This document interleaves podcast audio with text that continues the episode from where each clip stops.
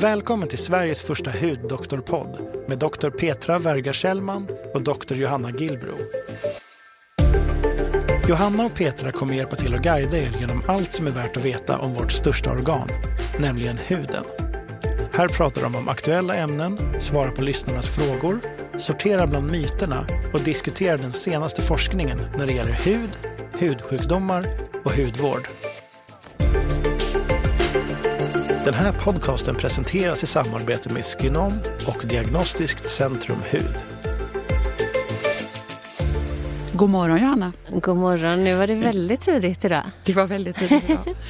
det, ja. det, nu sitter vi här i, ja, men vid åtta. Nu ja. har vi i sig pratat här i nästan en halvtimme, men, men vi var ändå här innan klockan åtta idag. Ja. Ja. Det är mysigt. Det är höst. Jag älskar ja. hösten. Ja, men det, jag känner att jag behöver handska nu när jag cyklar, för nu är jag väldigt, väldigt ja, kall. Ja, det förstår jag. Du är världens starkaste cyklar typ en timma hit. Helt imponerande. Ja, men det var skönt. Och sen som sagt så stannar jag på ett café som är så himla mysigt. Jag kan bara rekommendera det faktiskt. Skeppsbrons bageri. Wow. Ja, så där eh, det, det är lite längre än halva vägen och... Eh, Där tog jag frukost i morse. Åh gud vad härligt. Ja. Det, är som, det är livskvalitet. Nu ligger ju Skeppsbron i Stockholm, men så alla kanske inte kan ta sig dit. Men det finns kanske mysiga kaféer, eller det finns mysiga kaféer runt om i hela vårt land faktiskt. Ja. Så det, åh, det lät helt underbart. Det ska ja, jag göra någon gång. Ja, det är faktiskt helt... Eh... Ta ett kafé på vägen så liksom. Ja. Underbart. Mm. Ja, men nu är vi här och eh, vi har fått... Många faktiskt, som vanligt i och för sig, men lyssnarfrågor, vilket är så roligt. Ja. Vi blir jätteglada för det, för det känns som att då, då lyssnar folk i alla fall. Ja, verkligen. Och, vi fick, ja, och jag tror faktiskt att det ökar verkligen. Nu fick jag ett mejl, det har jag inte berättat för dig, mejl från Acast här, nej, att nu har vi fått så många lyssnare så nu vill de att vi ska ta in sponsorer. Juhu! Yes, yes, yes, yes, yes. Fast, fast vi vill ju inte ha sponsorer. Nej, vi vill egentligen inte det. Shit. Att, men vi får diskutera det. Men ja. vi har nog i alla fall verkligen ökat upp lyssnarna. Wow. Så det är ju väldigt kul. Gud, så kul. Ja. Och då får vi passa på att prata om sådana ämnen innan, eftersom vi fortfarande är helt oberoende och faktiskt inte har några sponsorer alls. Nej. Utan får säga vad vi vill, vilket är jätteroligt och härligt. Så, och tänkte jag att faktum är, fått en fråga eh, på mitt Instagram här och den handlar, som jag tycker var väldigt, int- eller, ja, väldigt intressant och bra tanke egentligen, och jag kan fatta att man vill ha svar på sånt. Det är ju så här, någon som skriver, för första skriver hon älskar er podd och det blir vi så glada för. Ja. Så inled gärna, nej, inled gärna så, så tar vi få med frågan. nej. Ja, nej, men och då skriver hon väldigt klokt också. För vi pratar ju väldigt mycket om ingredienser och olika saker och så vidare. Och det, det är klart att det är ju fortfarande svårt för många att mm. eh, läsa sådana här inkelistor. Och som hon skriver så här, har väl, själv väldigt svårt att se skillnad på en bra och dålig ingredienslista. Och inleder så här att hade varit intressant att höra vad ni tycker om de vanligaste hudvårdsmärkena som finns på apoteken. Eh, finns det till exempel något ämne som ni, eller som nästan alla köper känner till, men som egentligen använder sig av ingredienser som inte gör någon skillnad och så vidare. Eh, vi har ju också pratat om eh, en del om La Roche-Posay, men vad tycker ni till exempel om Aco, Nivea, Cerave och andra liknande, människor, eh, liknande märken? Och här tänker att typ majoriteten av befolkningen ändå använder dessa typer av produkter, och det är ju faktiskt ja. sant. Ja. Eh, så att, och, det, och, och den här personen som skriver det här, jag har ju också helt sant att vi har ju pratat en del om La Roche-Posay, och jag, det är ju, jag gillar ju de produkterna väldigt mycket och jag kan egentligen inte riktigt säga varför, men jag tycker att de funkar bra och de har en bra serie och de är liksom ganska basic och funkar ändå för ganska många och är så här reasonable price liksom mm. också, så att jag rekommenderar i princip aldrig mina patienter så här svindyra hudvårdsmärken, för jag vet inte om jag ser att nej, det tillför så jäkla mycket liksom, att köpa kräm med guld, guldstoft för tre tusen kronor eller något sånt. Så, att, eh. nej. Så Johanna, vad, vad tänker du då kring, jag vet ju att du väl inte heller, du gillar, tycker väl också att La Roche-Posay är, är helt okej, okay, men berätta varför. Nej, men jag tycker ju så här, det, det måste jag ju få fram, att jag tycker sammanfattningsvis att vi har liksom, det här har jag pratat om hundra gånger så att eh, så jag ska inte tråka ut någon, men eh, jag måste ändå säga att alla varumärken som säljs på ett traditionellt sätt, och med det menar jag liksom på hyllan i en, eh, på ett apotek eller i en, en affär, vi har tre års hållbarhet, eh, de ska kunna klara av väldigt mycket, fraktas runt hela världen i princip och och utsättas också för högre temperaturer och inga som helst liksom förvaringsrestriktioner eller någonting. Och hela det sättet eh, ifrågasätter ju jag och, eh, och det innebär att vi behöver väldigt mycket tillsatser och konserveringsmedel. Och tittar man till exempel på lagkrav, liksom, vad är det som är lagkrav för att en produkt ska, inte ska mögla? Då, och tittar man på vad faktiskt eh, liksom hudvårdsmärkena stoppar i då, då är det verkligen med en väldigt hög marginal så att man det så man stoppar liksom i mer än man ja, behöver för minst, man skulle kunna ha mycket mindre och ja, det möglar inte ändå liksom. Ja, exakt, exakt. Så det här presenterar jag faktiskt nu i, i Boston, en graf på det här var, liksom för att visa hur hur knäppt det här liksom förhållningssättet faktiskt är, att vi, vi stoppar i så mycket tillsatser för att det absolut värsta som skulle kunna hända för en, för en tillverkare eller ett, ett varumärke det är att det, att det faktiskt möglar i produkten. Och det är, det är väldigt intressant för det har ju de allra flesta av oss aldrig sett. Nej. Och det är egentligen ett väldigt normalt förfarande för ja. en produkt att faktiskt bli dålig. Men då skulle det bli så fruktansvärt mycket skrivningar och allting och alla... alla... alla dags- eller kvällspressen och Instagram skulle svämma över av en ja. möglig burk liksom, ja, så exakt. Ingen vågar chansa på det för det skulle sänka hela varumärket. Ja. Det är ju lite galet. Och det är galet. Vi betalar ett, det för mig låter det som, som inte riktigt känner till det, som ett väldigt, väldigt högt pris man ja. betalar för att eh, för att, ja, det här drevet liksom. Ja. Ja. Och då ska man, då ska man också veta att vi har ungefär sextio godkända konserveringsmedel idag som kan användas i hudvård och kosmetik. Och de allra flesta på den här listan har ju eh, adversa reaktioner, alltså sidoeffekter, bioeffekter, till och med allergen, eh, liksom verkan av de här ämnena. Så att det är ju inga, det är inga ämnen som huden mår bra av i alla fall. Och att och därför borde vi verkligen ligga precis på marginalen. Mm. Vi, behöver, vi borde ju inte stoppa i så mycket mer. Eh, men om vi går tillbaka då till det som de allra flesta använder. Jag hoppas ju någon gång att vi kommer verkligen se en förändring i hur hela marknaden ser ut. Att vi hittar sätt, till exempel vi har ju gjort med, med Skeppsbrons, så har vi färsktillverkad hudvård. Med kortare hållbarhet och vi håller det kylt efter produktion och sådär. Men Men det blir Men det kanske finns... ändå lite dyrare och det, ja. jag tänker, det är, det är som allting att kvalitet kostar ju lite ja, grann exakt. och för alla människor är inte det möjligt heller. Nej, så att då blir det kanske att man, ja, man får, eh, finns det då liksom good enough-produkter ja. bland, bland de här ja. då som ändå är mera, eh, nu är ju inte Skenoms produkter jättedyra, ja, men jag jämförde med de här ja. som jag sa med guldstoft i liksom, men det, det känns ju bara som trams å andra sidan och marknad, eller, eller vad säger du? Ja, det är bara, det skulle jag verkligen bara säga, trams och ja. marknadsföring. Ja. Nej, men det är ju som allting, att äta närodlad mat kostar mer, att äta eh, antibiotikafritt kött kostar mer ja. liksom, och, och så, så att eh, vi, ja, där har vi ju lite ett problem som finns ja, inom ganska många eh, områden och, eh, men, eh, men om man då tänker att man nu är en konsument som kanske känner att det får kosta lite mer då, då om det mm. eller åtminstone av de produkterna som finns, finns det några som är då lite bättre mm. än de andra om vi tittar på de här eh, mm. delarna mm. Då, då tänker jag att eh, tittar man på Det, det som, nu hoppas jag att jag säger rätt, men jag har i alla fall sett siffror på att det, som, det varumärke som säljer mest i Sverige, det tror jag faktiskt är La Roche-Posays produkter. Jag borde egentligen kolla upp siffrorna, men, men det, det säljs väldigt mycket av de här produkterna. Och eh, sen hade hon en fråga också om Cerave och Aco och de här andra apoteks. Nivea. Ja, Nivea. Och det är väl också märken som verkligen säljs. Eh, och tittar man då på ingredienslistorna så La Roche-Posay, de har ju faktiskt, det, det har ju verkligen så här blivit ett mer dermatologiskt varumärke, och man har också jobbat mycket med att eh, i alla fall minska tillsatser och konserveringsmedel, speciellt i den här linjen eh, Tolériane. Just det. Serie då Tolériane. Eh, och där, där, där skulle jag verkligen säga att produkterna innehåller minimalt med konserveringsmedel. Sen finns det ju andra, eh, Avène till exempel, de har ju eh, jobbat med en, en eh, förpackning som gör att produkten faktiskt kan hållas helt sterilt, och så har de steril produktion.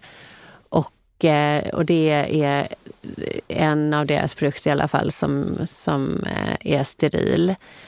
Avène Tolérance Extrême Cream. Den, den har en speciell förpackning då som gör att den kan utesluta konserveringsmedel och steril produktion. Wow, vad är det för förpackning, jag höll på att säga? Det... Ja, det är en, det är en specialare som ja. gör att fast då måste man ju också ha steril produktion, ja, ja, ja. och förpackningarna måste vara sterila. Jag tänker även, för de är lufttät och sånt där, det har ju även... Ja, nej, men det har... Men det, ja, jag vet inte exakt, mm. men ja. Så att, men sen tittar man på andra hudvårdsmärken så skulle jag säga att det är väldigt, väldigt liknande innehåll. Och pratar man om det här prispunkt och liksom är... Är dyrare varumärken bättre? Nej, det skulle jag säga absolut inte. Jag hade en, en fråga här på Instagram från en hudterapeut som, och vi började, det, det kan vi faktiskt också ta upp, just det här med ansiktsvatten. Och då visade jag vad ansiktsvatten innehåller. Så här, det här är ett liksom normal, ett apoteksmärke. Här är den här inkelistan och den här innehåller det här och det här. Och så återkom hon och sa... Ja, men eh, vi säljer inte apoteksprodukter. Nej, men då visar man på de andra inkelistorna som, som är på salongsbaserade varumärken. Och det är ju exakt samma sak. Mm. Så att det, det är ju verkligen ingen skillnad idag. Eh, så jag skulle säga att, att eh, det spelar faktiskt inte så stor roll just när det gäller prissättning och så här. Det innehåller väldigt... Tittar man bara nu på... Jag menar... Om man ska analysera de här Cerave då, till exempel, då är ju det, det som är positivt med dem tycker jag, och också att det är många som, som faktiskt använder dem när man har torr och irriterad hud. Mm. Eh, jo, det är, och de, det är ganska omtyckt märke. Ja, och det som de jobbar med, det är ju, det som är positivt, det är ju det här att de jobbar med hudens egna fett. Där, alltså kolesterol, ceramider, mm. och de har en rad olika ceramider i deras produkter. Men sen är det ju fortfarande samma tillsatser. Så här har man till exempel konserveringsmedel som fenoxietanol. Som du inte gillar så mycket. Som jag inte gillar så mycket. Eh, och, eh, och andra tillsatser. Men... Och ett skäl, om jag minns rätt, är det att fenoxietanol kan... Fenoxietanol. Eh, etanol, ah, du ser till ah. med det. Fenoxietanol kan eh, trigga de här T R... P V-receptorerna, ja. Så att man blir liksom, det kan, den här lite överkänslighet, det kan lätt, lätt leda till svidande hud hos de som är väldigt känsliga. Ja, så det, ja. Mm. Exakt. Så för personer med, med känslig hud, då, bör man, då brukar man ju verkligen undvika att använda fenoxietanol. Men det... Och det innehåller till exempel då inte Tolériane? Nej. Nej, det gör de inte. Nej, och därför så är det ju en hudvårdsprodukt som vi, vi, vi gillar, eller får jag säga, jag gillar, mm. jag får en känsla av att du inte ja. har något emot den heller. Om, och som jag faktiskt, som jag åter har sagt många gånger, har rekommenderat till många av mina patienter också som behöver någon liksom basal hudvård. För många gamla hudläkare, känner jag, har ju ibland rekommenderat så här propyless och sånt till ansikte. Men där vet inte jag, det känns, eller propylenglykol i ansiktet på en liksom torr och känslig hud. Nej. Känns ju inte eh, särskilt eh, tilltalande tycker Nej. jag. Jag har aldrig rekommenderat det. Men vi, vi, är, vi är liksom två läger där, känns det som, bland hudläkarna. En del är propyless-hudläkare och en del är inte. Och jag tillhör de som inte är det. Prop, alltså propyless och andra, Canoderm och, och sånt där, jättebra till alltså huden på kroppen om man är torr, men även de som är riktigt torra och har mycket eksem så kan det ju svida, så att ja. då behöver man även där, tycker jag, nästan ha en annan återfuktare. Ja. Att huden behöver vara, eller det är min erfarenhet i alla fall, att huden behöver liksom vara rätt så intakt och normal och inte allt för torr och kliig, för då kan de här produkterna ja, nästan svida mer. Ja, men verkligen. Sen ska ju sig Cerabamed bygga upp barriären, så det kan ju ta några veckor tills man... Precis, och det är ju så här dilemmat, för att det som jag säger till många, många patienter säger också att ah, jag har så torr hud eller jag har fått eksem och jag smörjer och smörjer och smörjer och det blir inte bättre. Mm. Och då försöker jag förklara pedagogiskt, jag vet inte om de kommer ihåg det, men att precis som du säger så karbamiden och, och, och kanoderm och sånt är till för att bygga upp hudbarriären och gör att den minsk, att minska risken att få mm. eksem och få torr hud. Ja. Men när man väl har fått torr ja. hud och det är ett eksem, då kan, jag menar, är det ett eksem, då behöver man ju oftast mer typ någon form av medicin, typ kortison mm. eller någonting för att mm. vända det. Och sen kanske någon hud, liksom bara återfuktare tills man får någon form av balans i huden mm. igen. Innan man kan då använda sin karbamid för mm. att mm. minska risken för återfall. Liksom. Så att det, det, ja. Ja, exakt. Sen är det många som kan, alltså är det inte huden allt för uppretad kan man ju använda kanodärm. Men, men för just de som har och barn och sånt, alltså, men är det, alltså en del tycker ju verkligen att det kan svida. Ja, verkligen. Så det gäller att behandla tidigt. Yes. Så av de här som nämndes här till exempel, som ju faktiskt helt sant är ganska vanliga produkter, så, så är det mera, ja...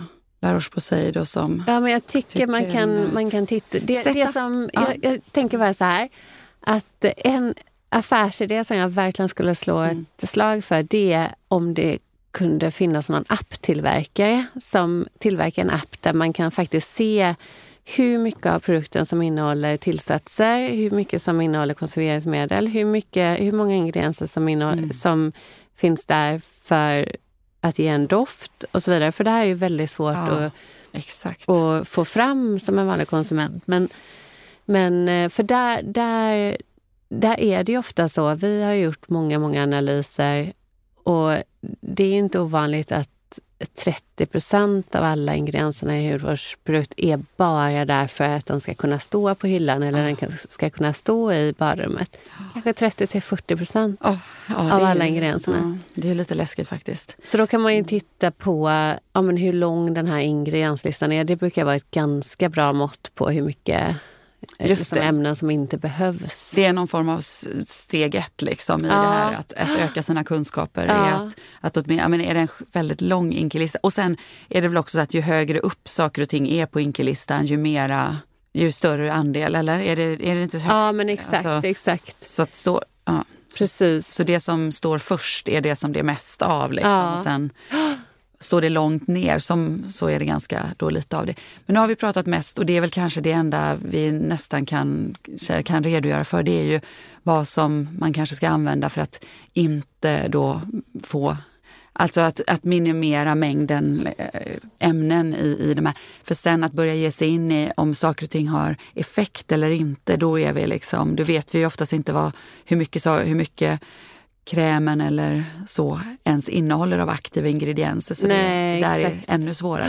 Det, det här där är svårt är jättesvårt. nog. Och, och speciellt då i traditionell hudvård, för många, inte alla, men många ingredienser är ju väldigt känsliga mm. mot temperatur och till och med rumstemperatur. Mm. Så att även om en tillverkare har stoppat i, låt, låt säga en till två procent vitamin C, så kanske det finns egentligen när kunden får det noll komma två procent. Det har vi så det där, det där Nej, är inte heller det några... Liksom, det finns inga lagkrav på kontroll Nej. på hur mycket som faktiskt finns kvar. Så det är helt, ja. det är helt galet egentligen västen. När man tänker på ja, men läkemedel är det ju en självklarhet att som patient ska du veta att du får till exempel eh, hundratjugofem ja. milligram eh, Levaxin. Det, det är ju sant, men, men där, är ju, där är ju kanske konsekvenserna å andra sidan av för hög och för låg dos lite större. Ja, men, ja, fast å andra sidan så, det finns ju väldigt produkter som kan ge effekt och, och betalar du ja, mycket pengar ja, det för det sant. som inte ja. är effekt. Så är det. Men det är i alla fall bättre att, ja nej nej exakt, det, det, det, det, det vill man ju verkligen inte göra. Men jag tänkte på en annan sak, vad var det? Jo, jag har ju ytterligare en, nu har jag ju, jag har ju, jag har ju pratat om min egen så här anti, anti-aging-produkt, och den har vi redan dissekerat, mm. den behöver vi inte gå in på mer. Och har jag tjatat mig varm om, om toleransserien också. Men jag som gillar den här då, från Cetaphil också, den här facial cleanser, som typ använder den varje dag. Vad, ty- mm. vad säger du om den då? Eh, ja, den innehåller ju ja, men, eh, glycerin till exempel, det är återfuktande. Men sen har den ju, i en renhetsprodukt har man ju alltid tvättämnen som ska lösa smuts, olja och partiklar. Och då har man då S L S i den här sodium laurate sulfate. Det är en sån här tensid som man faktiskt använder i sån här, när man försöker irritera huden i experiment. Uh. Då använder man S L S. Så det, det är väl kanske inte så positivt. Den, den försöker man undvika, eh, skulle jag säga, i nyare, uh. ut, liksom i nyare utvecklingar. Och sen innehåller den både parabener och fenoxietanol. Mm-hmm. Men... Eh, Men som det sagt, kan... du har ju ingen känslig hud. Nej, jag tänkte ju säga det. Eh, för det första så tänkte jag säga också en sak. Hur är det där då? För jag tänker, när det gäller rengöring ibland, om vi bara tänker hudmässigt, så har vi ju inte rengöring på huden särskilt länge. Nej. Det kanske är viktigare med saker och ting som vi stryker på huden ja. och låter den ligga, som, ska, som ligger kvar. Ja, verkligen. Eh, men det är klart, har de här, de här som du nämnde, hur är det med miljön då? Är de ja, liksom... exakt. miljöfarliga eller så, för vi sköljer, då sköljer, det innebär ju att man kommer att skölja av det här å andra sidan ute i... Ja, precis. Eh, ja, och det är ju frågan om vad... Det, det där vet jag att jag hade en diskussion med, jag tror det var, om det var S L U, alltså det här lantbruksuniversitetet utanför ah. Uppsala. Och, och jag hade också en diskussion med K T H, det här var flera år sedan, mm. om att man skulle... liksom titta mer på konserveringsmedel som kommer ut i, i reningsverken. För där använder man ju bakterier för att, för att rena vårt vatten. Mm. Och, och det här är ju antimikrobiella, mm. alltså antibakteriella ämnen. Mm. Eh, och, och vad jag vet så har fortfarande inget projekt gjort på det här. Nej, nej. Det finns väl kanske värre antibakteriella ämnen. Jag tänker alla antibiotika som vi antagligen ja, kissar ut och sånt där. Men ja, ja, ja. Nej, det blir stora, det blir stora frågor här nu, Johanna. Ja. Men, men okej, okay. men vi kan väl säga, herregud, ja, jag vet inte om, om det blev klarare för folk, men lite tror jag.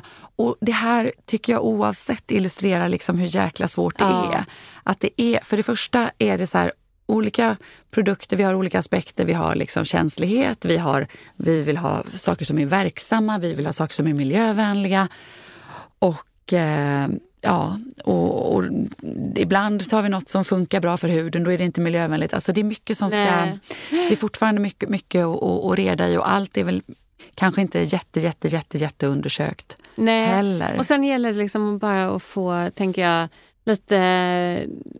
Ja, men lite common sense på något sätt. För jag vet inte hur många gånger jag har så här diskussioner med, med folk om...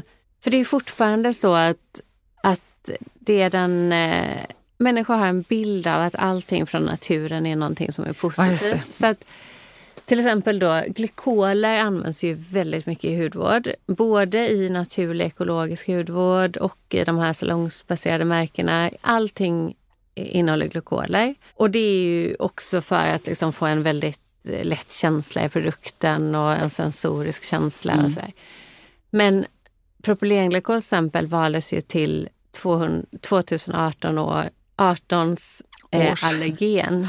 Just det. Eh, i, the från, allergen of the year som det brukar allergen of the year. Ja, precis. I U S A. Mm. Eh, och så hade jag någon så här diskussion på Instagram eh, att ja, men, glykoler kommer ju från sockerrör. Mm. Eh, ja, och det gör ju även alkohol. Och mm. alkohol kanske inte är det bästa för oss. Marijuana kommer också från naturen. Ja, kokain kokain ja. kommer från naturen. Ja, det är sant. Ja, så nej. Att, så att eh, chips, ja. det är egentligen, mm. det är liksom bara... Men så att vi måste ha mer, tror jag, lite...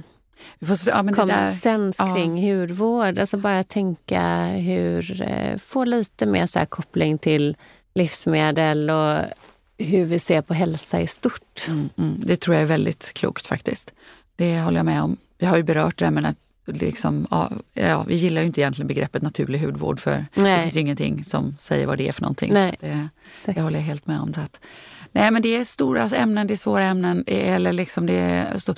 Och jag tänker återigen så här också att att det, tyvärr måste man nog som konsument i alla fall på något sätt göra, göra jobbet. Ja. Vi försöker ge lite riktlinjer, eller du kan mycket om det här, Johanna, vi, och, försöker, och vi pratar om att inkelistorna inte ska vara så långa och att, att inte ha så fruktansvärt mycket, att vi inte ska ha så mycket saker och tänka lite på olika eh, konserveringsmedel och sånt, men och sen är det ju fortfarande så att vi kommer alla vara individuella också, för att de här konserveringsmedlen som vi har nämnt nu, och jag kommer fortfarande aldrig, jag, jag, alltså epoxy, nej det är, det är rätt lim, det, vad heter det, etoxy fenoxietanol. fenoxietanol Det är ju ett ämne som kan vara jobbigt för en del med känslig hud, men för de som inte har känslig hud, till exempel jag har ju inte särskilt känslig hud liksom, och då funkar det ju bra.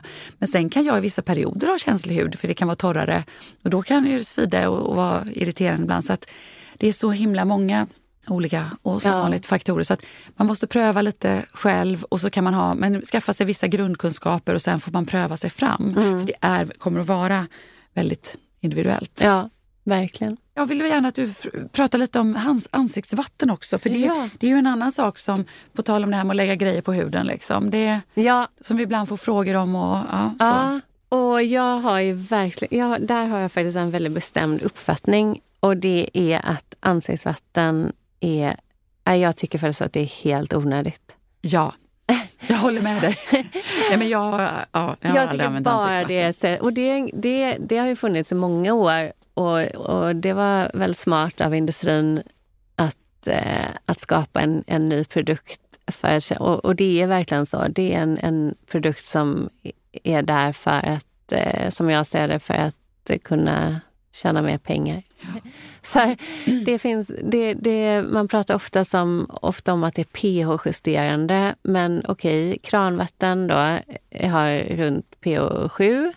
Och hudens pH, det är så robust. Det kommer inte påverkas av att du under några minuter sköljer vatten i pH sju. Det, det har ingen som helst påverkan. Mm. Och sen skulle det vara så, vilket det inte är då, men skulle det ändå vara så att det behövs och justeras, då har ju en fuktkräm pH ungefär fem mm. till, ja men runt fem komma fem, fem till sex ungefär. Så att i så fall skulle ju fuktkrämen i sig också justera pH-t. Ja. Um, och ansiktsvatten innehåller igen då, tittar man på ansiktsvatten så kan jag nästan, ja men jag, jag kan lova att, att alla ansiktsvatten nästan innehåller glykoler, en mängd olika glykoler, konserveringsmedel, verkligen, för det är ju väldigt mycket vatten i ansiktsvatten, mm. och då behövs konserveringsmedel. Och eh, nej men många, många ämnen som, som helt enkelt inte huden mår.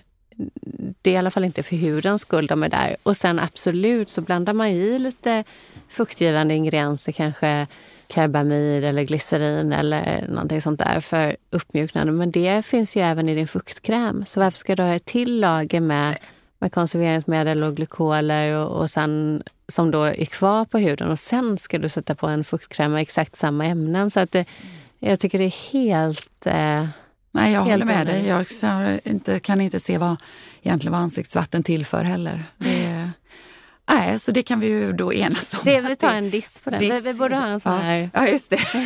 så, just det, sån här plus, vad heter hans, Verker Olofssons ja. soptunnegrejs. Liksom. Ja. Ja.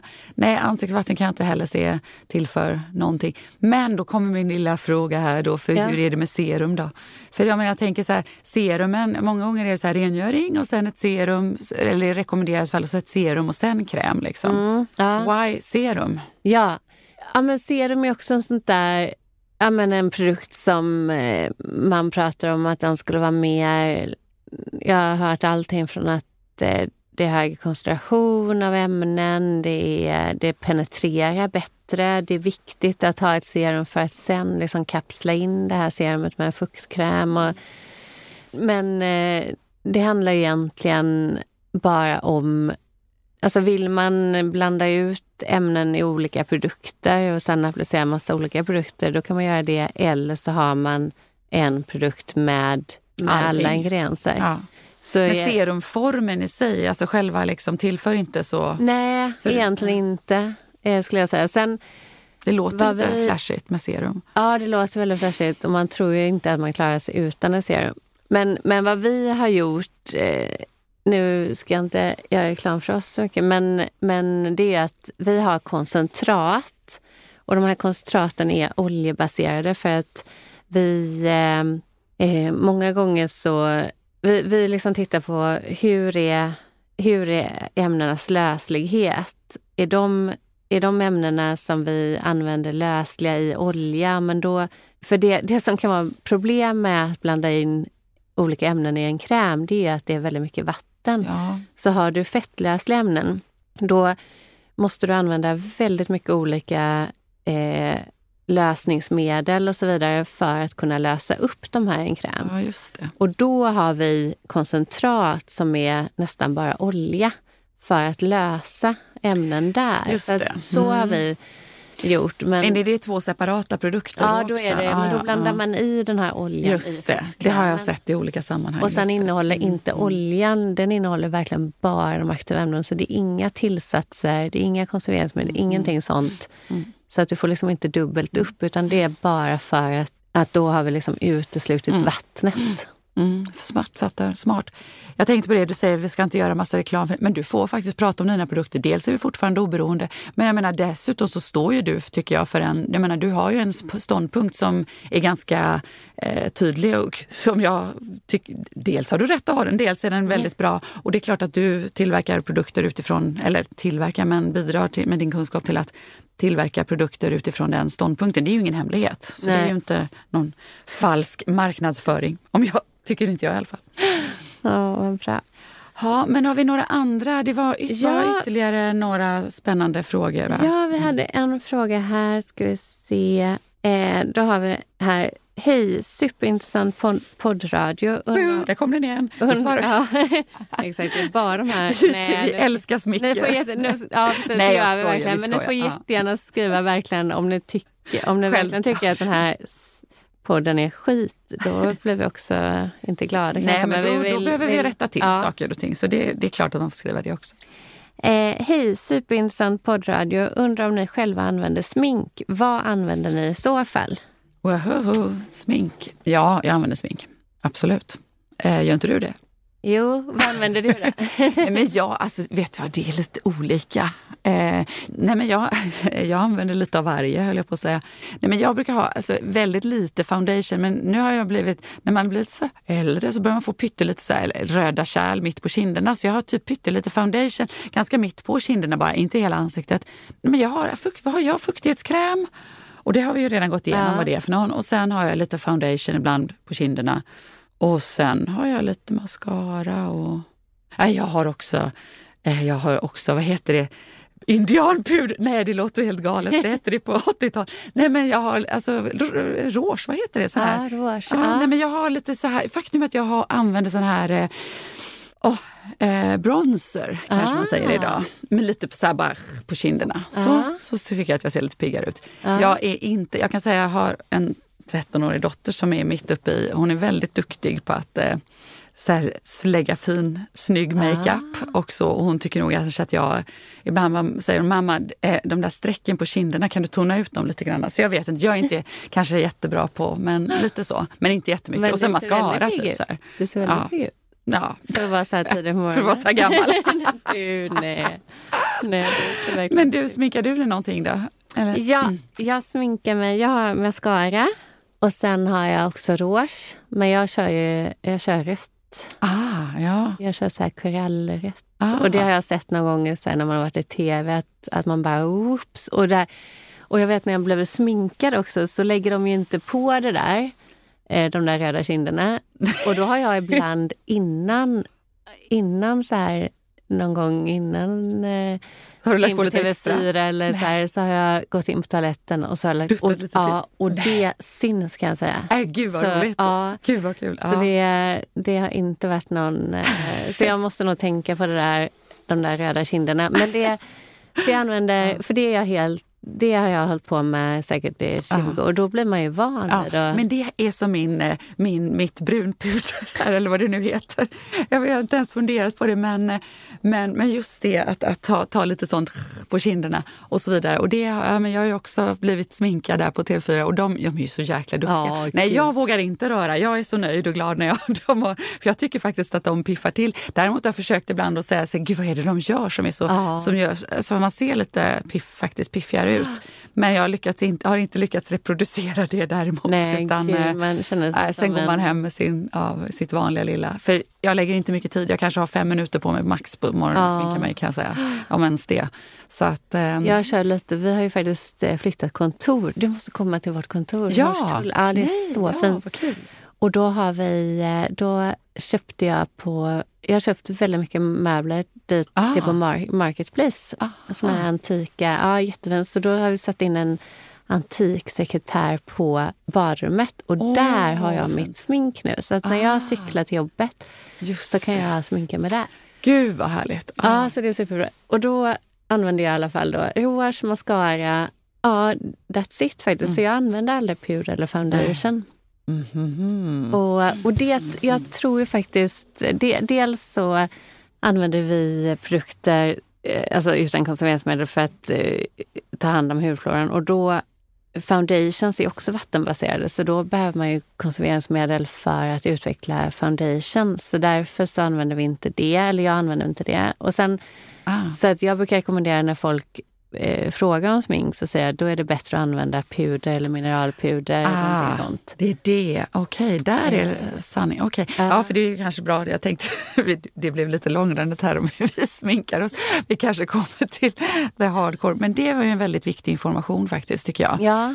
Eh, och det kan ju vara skälet då, tänker jag, till att man med många patienter som har problem med kanske både akne och rosacea och så vidare. Där av någon egentligen som jag tänkt, en anledning som jag egentligen inte riktigt vet. Många frågar ju, men vad ska jag använda för smink? Och där har ju vi haft något så typ standardsvar, typ mineralpuder och sånt, för att det verkar. Men jag har egentligen aldrig riktigt vetat varför, utan jag har mer varit så här, och jag, det har jag sagt till mina patienter, ja, det är ingen vetenskap, men, men det verkar som att många upplever, ja. mer baserat på erfarenhet, att många upplever att de produkterna är bättre, ja. så det har jag oftast faktiskt rekommenderat just till människor eller patienter, ja. eller så med, med just problemhud faktiskt. Så ja, men det tycker jag också. Det, och, och sen märker jag själv också att eh, om jag har bara det här, om man har blivit sminkad till något och har det här liksom tjocka foundationlagret och så här, jag får fasen alltid problem. Det det, det mm. Det slår aldrig fel att jag, och jag har inga problem egentligen med att få finnar och så här, men det, det slår aldrig fel. Jag får alltid eh, fi, någon finne eller så där, eller flera finnar. Jag kan hålla med foundations. Mm. Jag håller med dig faktiskt lite. Och jag har också en del patienter som jobbar i olika branscher där man blir sminkad ofta. Allt från, kan vara tv, kan vara ja. eh, teater eller liksom sådana saker där man behöver då kraftfull sminkning i sitt jobb. Och det, det är en del eh, problem ja. med det faktiskt. Även om man har... Eh, försöker ha liksom såklart bra produkter och så vidare, men det här täckande sminket ja. det är nog eh, ett, ett, ett gissel för många i alla ja. fall. Men för en del funkar det alltså utmärkt, men det finns de som har ökade problem med det. Så att okej, okay, så mineralsmink är alltså, kan alltså vara en, ett alternativ då. Ja, i puderform, ja, inte krämform, ja, men i ja. puderform. Det tycker ja. jag verkligen är, är någonting jag rekommenderar. Har du några andra tips utifrån produkter eller från ingredienser och sånt när det gäller smink? Är det samma där med att innehåller de också olika eh, konserveringsmedel? Är det samma sorters konservering? Aldrig, aldrig, aldrig hårs och sådär som, eh, som inte innehåller vatten. Då är det ju verkligen bara färgämnena. Okej, okay. så, så även ett krämrås som är som ett läppstift typ, som är, blir inte, inte massa bakterier där då? Ett krämrörs, om det innehåller vatten, där kan det absolut finnas konserveringsmedel. Men inte i puderformat, nej, inte en sån här dosa. Nej, liksom det. Okej, nej, just det. Så, så det att jag är... använder bara liksom torra puderformat. Och sen ett annat, jag tycker det är ganska intressant, jag vet inte om du har talat om Uppsalit. Nej, inte. Uppsalit är en innovation från Maria Strömmes team, Uppsala universitet. Nix. Vi jobbade faktiskt med dem ett tag och tittade på Uppsalit, men det, det är ju bara ett mineral, det är ju magnesiumkarbonat. Mm. Så det, det var, och där, det som man har sett är att det verkligen suger upp väldigt mycket fett och olja, mycket mer än de här andra, eh, alltså om man tittar på talk och, och den typen av ingredienser som pudrar ofta ah, innehåller. Ja. För att så. Man inte ska bli så blank eller det. Ja, ja. Exakt. Ah. Och, där, det är, och det är verkligen bara liksom en helt, helt naturlig eh, mineral som, som de också använder för klätt, alltså klättrare som använder talk ah, egentligen. Ja. Eh, nu, det går tydligen väldigt bra. De, eh, om man använder det här Uppsalit-stället så är det betydligt mycket bättre fuktabsorberande effekt. Aha, okej. Okay. Så att, eh... då tänker jag genast på klättrare som kommer och har sina så här jättetorra händer och handexem. Aha, är det så? Ja, det nej, men, inte jag. Nej, men en del, alltså det kan ju vara ett, ett, ett väldigt slitage på händerna. Och ja. Att, att, att liksom torka ut dem och sen liksom nötningen som klättring ja, innebär på det. Men, men det är klart. Det... Men det kanske inte är efter att de använt Uppsalit. Man vet aldrig, nej, man vet aldrig. Nej. Nej. Ja, men det här var ju supertrevligt. Det var, lång, det var du... mycket informativt, ja, Johanna, var... måste jag säga. Det är ja, du men... som gör det stora jobbet nej, här. Nej, du, nu, ska vi, nu ska vi köra ett avsnitt här om håravfall och då kommer, då, då kommer jag lära mig jättemycket av dig. Det blir nästa gång, yes. Ja. Men ha en jättefin dag allihopa. Ja, och tack. Petra. Du också. Tack för att ni lyssnar. Ja, tack. Utan er vore vi... Ingenting, i alla fall inga, bl- i alla fall inga bl- bl- poddare. Nej, nej, inga poddare. Gud, att få säga att vi är poddare, det är yeah. faktiskt helt... Det, det, det är jag faktiskt stolt över. Det känns lite coolt. Ja, men. Så här, ja. Tack och hej. Tack och hej. Hej då.